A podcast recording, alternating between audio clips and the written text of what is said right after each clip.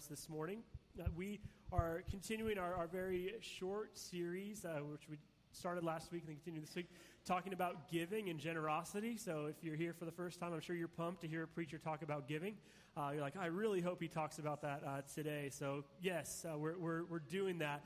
And I, if we had just, just one line to share about this that I hope you remember uh, from this series. And I believe that it's something that God would want for you and not from you, that you enjoy being around generous people. You enjoy people who aren't so tight-fisted. So what would it look like for you uh, to have a generous spirit, a generous heart, to understand that likely you do have something to give? And I hope that you believe in the church and what we are doing here. And I'm going to talk a little bit uh, about that a little bit later um, in this sermon this morning. But I hope you really genuinely believe in what it is that we are, are doing here. Uh, also, I'm getting a reminder that kids are dismissed uh, to go to Bible Adventures in the nursery, or they could hear a sermon about giving if they want to. Um, but uh, we...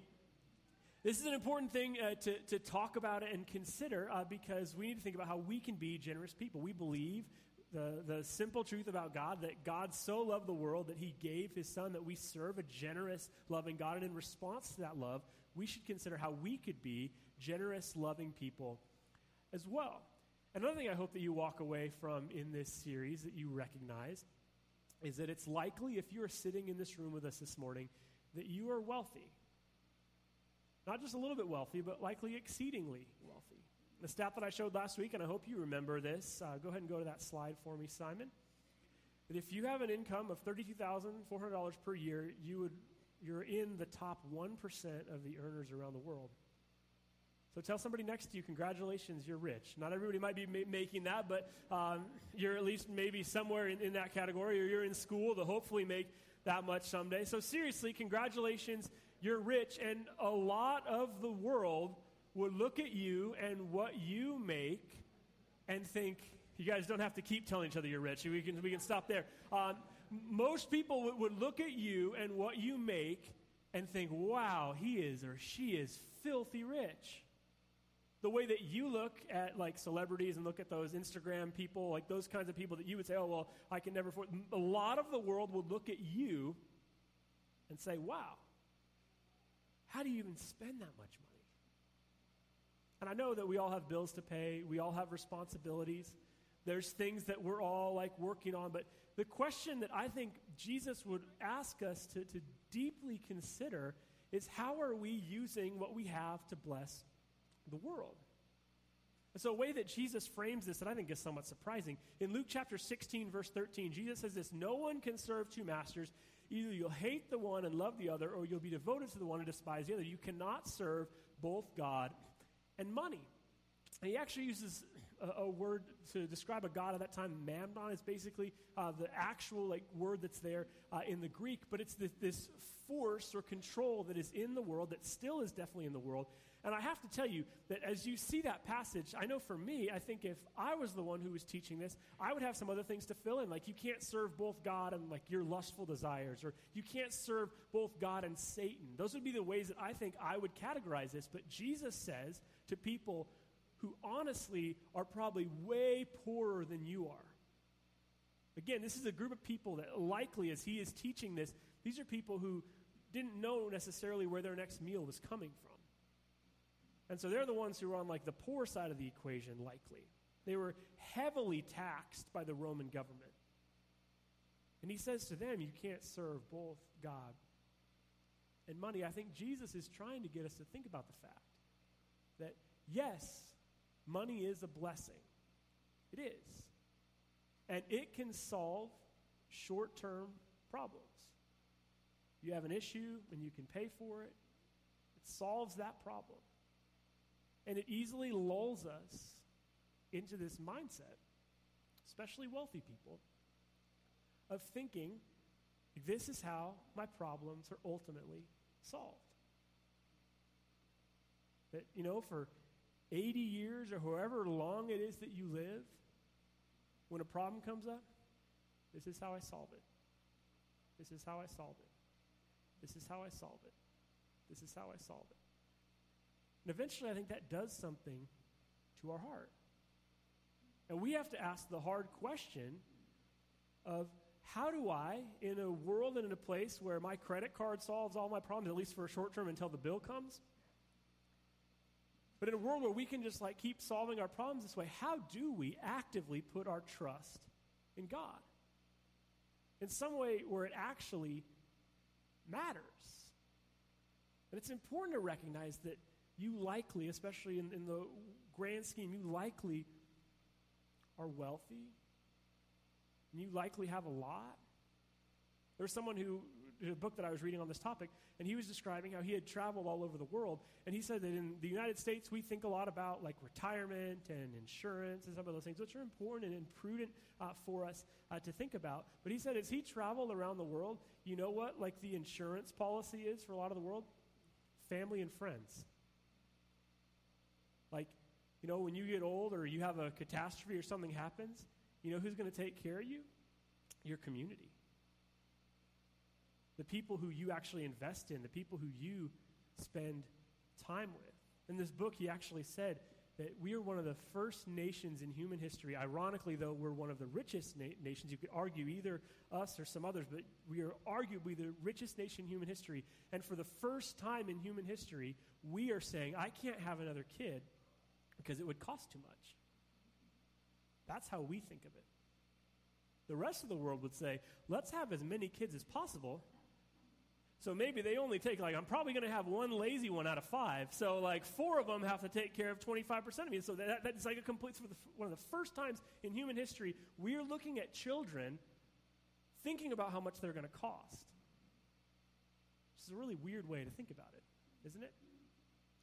That shows that oftentimes, as the rapper would say, more money, more problems. That oftentimes when we think about our stuff, we can think about it from a perspective of like, well, you know, how much is this going to cost me? Or what is this going to be like? And I would ask for you, especially as the holidays are coming up, as you think about the things that you have, oftentimes you just need to recognize, like, I'm having a first world problem right now. Like, I'm not actually, like, really complaining about something that is legitimate for me to complain about. As I think about my brothers and sisters uh, who are around the world, if you're uh, complaining sometime about limited vacation time, well, that's a first world problem. Sorry, I wish you had more too, but it's a first world problem. When your computer crashes, uh, that's that's a first world problem. Bad cell phone coverage, that's a, a first world problem. Before we sometimes can easily say things about whatever it is that we're struggling with, we need to sometimes ask ourselves, is this complaint real? Or is this based on some of the stuff that I have that maybe I should be more thankful for? Especially as the holiday season comes up, as things get busier, maybe you should run your problem through the lenses of, should I really complain about this? And Jesus, I think, would say, you need to have an eternal view because you can't serve both God and money. So how are you with the wealth that you have? Some of you, it's very much. Some of you, you're just struggling to get by, and I understand that. But how are you with the wealth you have contributing to something that has eternal value? Things that are positively changing the world. Things that are finding ways to be a blessing in the world. Jesus tells a story about this, and one of the reasons why I am comfortable talking about that issue, this issue, though it's been several years since I've talked about it, is because Jesus talks about it all the time. Some scholars will say that he talks about money second most to the kingdom of God. So if you want to avoid talking about money, you're going to have to like cross off a lot of Jesus' teachings because Jesus is honestly talking about this all the time. So a parable that he tells in Luke chapter twelve uh, is this. He told them this parable, the ground of a certain rich man yielded an abundant harvest. He thought to himself, what shall I do? I have no place to store my crops. Hashtag rich person problem. Then he said, this is what I'll do. I'll tear down my barns and build bigger ones, and there I will store my surplus grain. And I'll say to myself, you have plenty of grain laid up for many years. Take life easy, eat, drink, and be merry. So again, this is a hashtag rich person problem. He says, all right, I have this abundant harvest. Now, what am I going to do with all this extra food? And remember how we're introduced to this guy from the very beginning. What does it descri- What does it say about him? That he's what kind of man? A rich man. So he already is a rich man. And then he gets a lot more. And so the thought is, okay, probably the barns that he already has already, like, this contribute to him being defined as a rich man, right? So the barns that he already has, it's enough for him to be described as a rich man. Suddenly he gets this, like, he gets an abundant flow, the harvest is big, and his impulse isn't, well, how can I use what I have now? This is an unbelievable blessing. Wow, this is so great. And we don't see that he has any sort of impulse to say, well, how can I give some of this away? Somebody who is already described as a rich person gets a huge bonus, and we have no way of knowing, well, does he ever have an ability to give any of it away?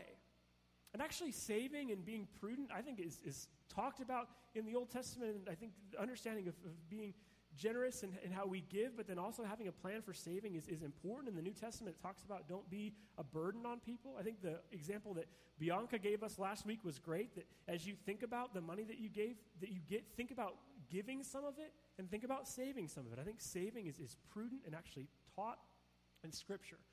And so when you hear this, and the people who would have heard this for the first time as Jesus is sharing this parable, they would have used words to describe this guy as like smart. That's a really smart plan, you know, saving for a rainy day. And we would use some of the same words to describe him. He's a rich man with pretty big barns, and now he's going to have even more. So you would have said, oh, that's that's good, that's wise. But Jesus doesn't let us think that about him. He continues, you fool, God will say to him one day. This very night your life will be demanded from you. Then who will get what you've prepared for yourself? So basically, Jesus says you just don't know when your life's going to end. You don't know when it's going to be over. And at that moment, who will get what you've prepared? And we find an answer actually in, in the book of Ecclesiastes, the Old Testament book, where King Solomon basically parties like a rock star, is how you would describe the book of Ecclesiastes. And he has unbelievable wealth, so he tries basically everything that we could possibly imagine, a life with uh, tons, tons of, of women around, tries a whole bunch of different kinds of work, and then describes a relationship with money. And he says, you know, I even tried money, and I tried to having like all of this, and I have this unbelievable wealth. I'm a really, really important, like dominant, very, very crucial person, and I have all of this wealth. And Solomon basically has this reflection, and who's going to get all this wealth? My dumb kids. That's basically how he describes it. Go look at the book of Ecclesiastes. Like, no, I've amassed all of this stuff, and now my kids are going to get it. And we know kids who struggle with this. I actually saw an article this week, thought this lined up perfectly, um, with an interview with Ashton Kutcher, which you don't really expect to be like a book of wisdom, perhaps. Uh, I was like, wow, that's that's weird. Um, but Ashton Kutcher was on a podcast, and he was describing how he and his wife, Mila Kunis, are raising their kids. And he, he said this about um, his kids. My kids are living a really privileged life, and they don't even know it. And they'll never know it because this is the only one that they'll know. I'm not setting up a trust for them. We'll end up giving our money away to charity and to various things. So Ashton Kutcher is like not going to pass on any wealth to to his kids, which is like a little bit surprising. But actually, Bill Gates and Warren Buffett have said the same thing. That, you know, they have blessed their kids with an unbelievable wealthy childhood. And now they want to try to use it because they think, and we know, we have the, the phrase to describe trust fund kids, right, who are a little bit off the rails perhaps. If you are one, uh, congratulations, sorry if that hurts your your feelings. But, um, but as we think about where are our, all our excess excess goes, it can be to our kids. And you know kids who've been raised with a very, very high standard of wealth, and they don't really have a good connection to life. They don't really have a way to, to contribute uh, to work. So Jesus would just ask that question, where is this going to go? What is all this going for? Because you just don't know when it's going to end. And he continues. This is how it will be with whoever stores up things for themselves, but is not rich towards God. That at the end of your life, we believe that we will encounter God. And again, as people who likely find themselves at the very wealthy end of the spectrum, I think we'll have to answer for what we did with that. Jesus' encouragement is to be very rich in the things that God would invite us to participate in. And this is at a time when gods were worshipped very differently. It's a time when gods and goddesses like Zeus were around, and so to keep Zeus happy, you would go to the temple and you would make all these sacrifices and do all these dramatic things and like use some of the stuff to live sacrificially so that you could worship Zeus. And it would be like burned as this offering, and, and if you did it the right way, then Zeus would be happy with you and everything would be good. But I love how Jesus moves that in a different direction. He said it's not just about pleasing God and giving this aroma to God that is, is healthy and, and good for you. Instead, think about not just doing this dramatic sacrifice to Zeus, but how are you rich in how you use money for other people? How are you blessing those who are around you? So yeah, rich man, you get this abundant crop and you just decide to build a bigger barn. And a lot of that food, probably not even going to be used.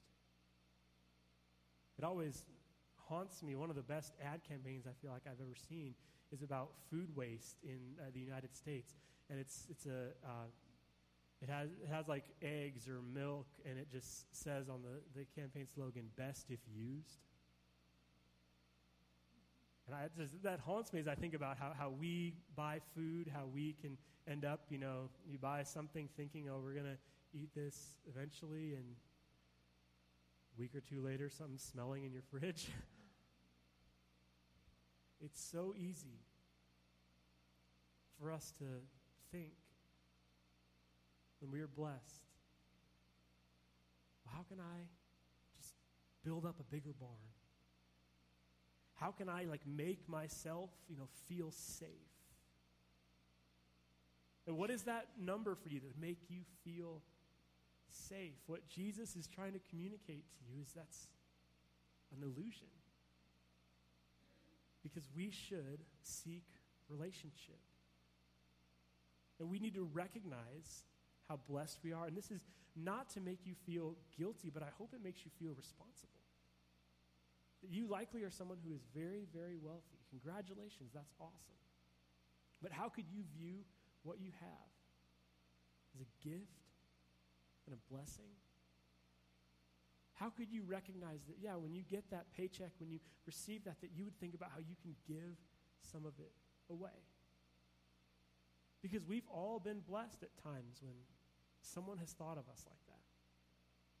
There's a time when I was in uh, grad school, and I was in school in Texas, and a, a really hard time for me. Found out that my parents were getting a divorce, and it was unexpected and just a hard, difficult season. And Thanksgiving was actually uh, coming up, and I had told this to to a few of my friends, and uh, my friend reached out to me and he said, "You know what, Brian? I just got a bonus at work." And I always try to think, when I get a bonus, how can I use this to bless somebody? And your situation came to mind. I want you to buy a plane ticket home so you can come have Thanksgiving with your mom. And I'm so thankful you did that. And there's moments, I think, for all of us to try and think, all right, I have more than I need. How could I use this as a blessing to people who are around me? And you've experienced that, like the profound significance of someone just kind of stepping out of everything that they're doing and things that are on their own and just saying, hey, you know, let me pay for that for you. You've experienced that. And it's through generosity that lives are changed. It's through people who don't say, I just want to use this all for myself and I just want to build a bigger barn. Ultimately, we can end up putting our hope in riches. when Jesus would challenge us and say, you can't serve both God and money. And again, just read the teachings of Jesus. He's constantly talking about this. Elise mentioned the passage where Jesus says, for where your treasure is, your heart will be also. Where is it that your treasure is? Could we, as a, as a church community, think about how we could get hold of this more? How we could allow God to work on our hearts, to be more generous, so that we can do more and more to reach our community, to be a part of spreading the name of Jesus in our world. And I mentioned this last week, but I want to uh, continue to, to mention just because I'm so passionate about it. As a church, if you go back in time, uh, fifteen years, uh, this was before I was even here. Um, this was some of the ministries that our church was involved in. It isn't all of the things that we were involved in. If you go to the, I think, two slides. So fifteen years ago, we had a full-time minister, a part-time secretary, and we gave about three thousand dollars a year in missions. And currently, fifteen years later, we have a full-time preaching minister, a full-time associate minister, a part-time worship minister. We give forty thousand dollars a year uh, to missions. I was describing this to a friend of mine, and he said, wait, what, your church gives that much away? And I was like, yeah, we do, because we're very generous. We do meals at the Ascensia Shelter monthly, Family Promise four times a year, Be the Church Sunday twice per year. And there's way more than just this. There are things just a few months ago, Claire Roche asked us to collect um, items for foster children. And we did that together, and we donated a ton of items to the foster care system. Just us coming together and participating, like, spurs us on to think about how we can be better in, in doing good things. So I'm so thankful that this is the trajectory of the church. And one of our goals in the next three years is to not give forty thousand dollars a year away, but to double that, to give eighty thousand dollars away. And I just have to say, that depends on all of us being generous. It depends on all of us participating in the ways that God has called us to participate. So this is the direction of this church. This is where that we are, are headed. This is where we already have come, and the direction that we want to continue to be. We try to ask ourselves the question all the time, can we be a church that if we weren't here, the community would miss us if we were gone?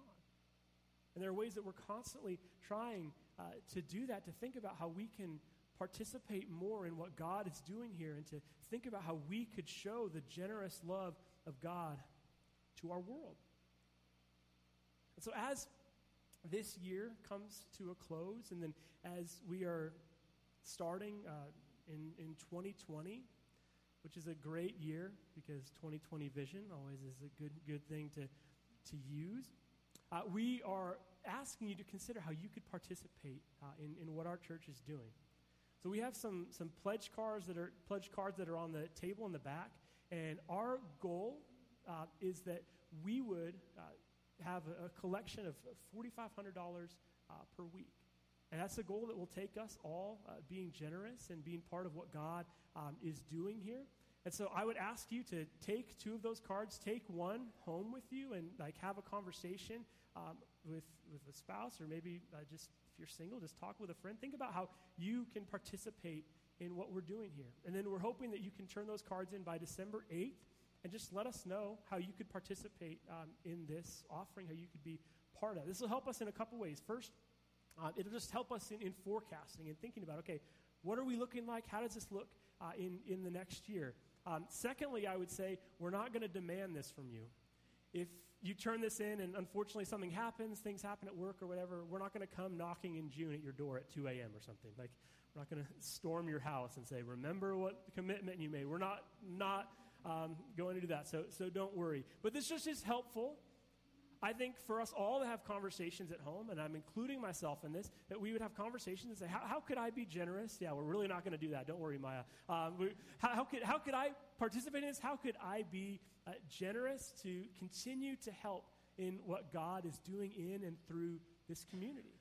Because we want to have a way longer list than I just showed you of the ways that God is working through us in our church. And I know for me, like I, it's helpful for me to like actually have that broken down. So what this would mean for like our active members, our regular members of our church is one hundred seventy-five dollars per month per member. And for some of you, that's that's way too much, and that's totally understandable. all grace to you. We're so happy that you're here. We're never going to turn into a place with, like, membership dues or something. So don't ever think that, that, that that's the case. But for some of us, maybe we could say, yeah, I could, I could do that. For some of us, we're called to give more and say, yeah, I know that some of my brothers and sisters can't do that. So I'm going to give a little bit more than that. But I hope that you'll prayerfully and seriously consider how you could be involved in what our church is doing financially.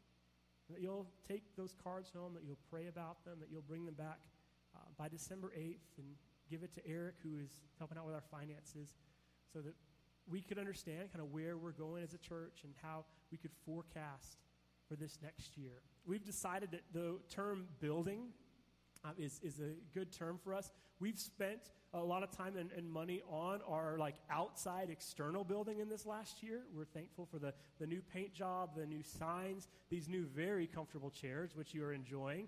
Our old pews, you was kind of Russian roulette. Sometimes you'd sit in one and it would half break. And that was uh, not great for new members of our church, because they would come in and be like, oh, uh, that's really awkward. I never want to come back here. So uh, we, we thought that in this last year, building as a noun is kind of of an interesting way to think about what we've done. And now building is a verb, that we all are participating in what God is doing, and we are all part of what hopefully God is building in all of us in this next year. And I just have to say that we are, are try to be as, as transparent as possible. If you want information on our budget or what that process is, please let me know. But just understand that your dollars make a difference here. And participating in this community, it makes a difference.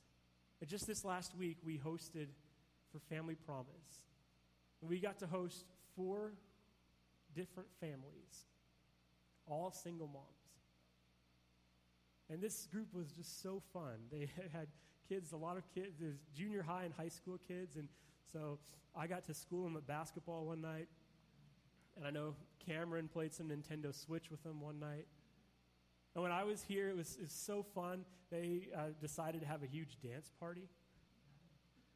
And I was thinking about how great that is, that because our churches continue to be a place that we want to try to be open for people, a place that people feel welcome, that we provided space for these kids who maybe would have been sleeping in a car if not for this program. I think about all the people who volunteer at Ascensia in a given year, all those who give their time. And almost every time we do Ascensia, I do it about ten times a year just because I really like it. It's something that I look forward to every month. There are so many of us, like, volunteering in the back that I just get to sit and talk with the men and women who are actually at the Ascensia Shelter and to hear their stories about how, you know, just something went wrong. They're trying to get back on their feet. Many of us are in that same position. That's just one thing away from being in a situation like that. And through that program and our participation in it, we get to do awesome things for God's kingdom. Think about how our slogan over the last year has been a home in L A. And we get the opportunity, because of our ministry staff, to create a space on Sunday morning that is welcoming because of who we have as staff members and as volunteers. We're continuing to try and create more of a space where people truly feel at home when they come here. A place like L A that I would argue is very lonely, and increasingly that way. We provide space for conversations and friendships and our fellowship activities. I think of our work through Chris and Crystal, who are home until February, and then you're going to be going back to Kenya to do more work. Chris and Crystal launched as missionaries, partly because we had had a, a special collection here, and we got more than we had expected. And so we sent them for their first year with thirty thousand dollars for their work. And then after that, they said, we actually want to keep doing this. So can you continue to support us in that way? And our missions budget at that time was three thousand dollars a year, so that was a bit of a jump. We all have been so generous again and again. So I'm thankful for the things that we are doing that we are participating in. And again, I don't really talk about this very often, but one of the books that I was reading says, if you believe in it, you can talk about it forever. And I truly believe in what we're doing here, and that what you're given to really does make a significant difference in God's kingdom. So I ask you to just prayerfully consider how you could be a part of what we're doing here. And the giving series ends today, so no more giving after this, so you can breathe a sigh. We're going to get into some really great stuff uh, going into the holiday season. But I hope that you'll prayerfully consider how you can be participating, because I truly believe that generosity changes us from the inside out. And there's a force that Jesus would want us to think about, that you can't serve both God and money. Again, money solves short-term problem after short-term problem after short-term problem, even for your entire life. That, you know, for eighty years, it can solve your problems. There's going to be a day when it no longer will. Are you participating in things that you believe in? Are you giving to causes, hopefully to our church, and a place that you believe in that is making an eternal difference? Because one day, it's not going to matter. Are you living in that way now? Store up for yourselves treasure in heaven. So when you get that bonus, perhaps, when you suddenly have this, this huge crop, don't just think about how you can build a bigger barn. Think about how, hey, wait, I was already a rich person, and now I got this. How can I give it away? Let's pray together. Father, may we truly consider how we can be generous. Father, generosity, I believe, changes us from the inside out. As I think about some of the best people that I know, they're also some of the most generous people that I know. Please be with us as we consider how we can be involved. We as a church want to continue to do good things in the name of Jesus in our community and around the world. And may we all consider how we can be involved in that. Father, we likely, if we're in this room, are very wealthy. May we come to realize that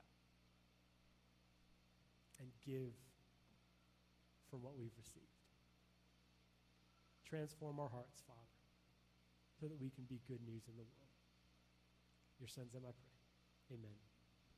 Let's stand and worship together.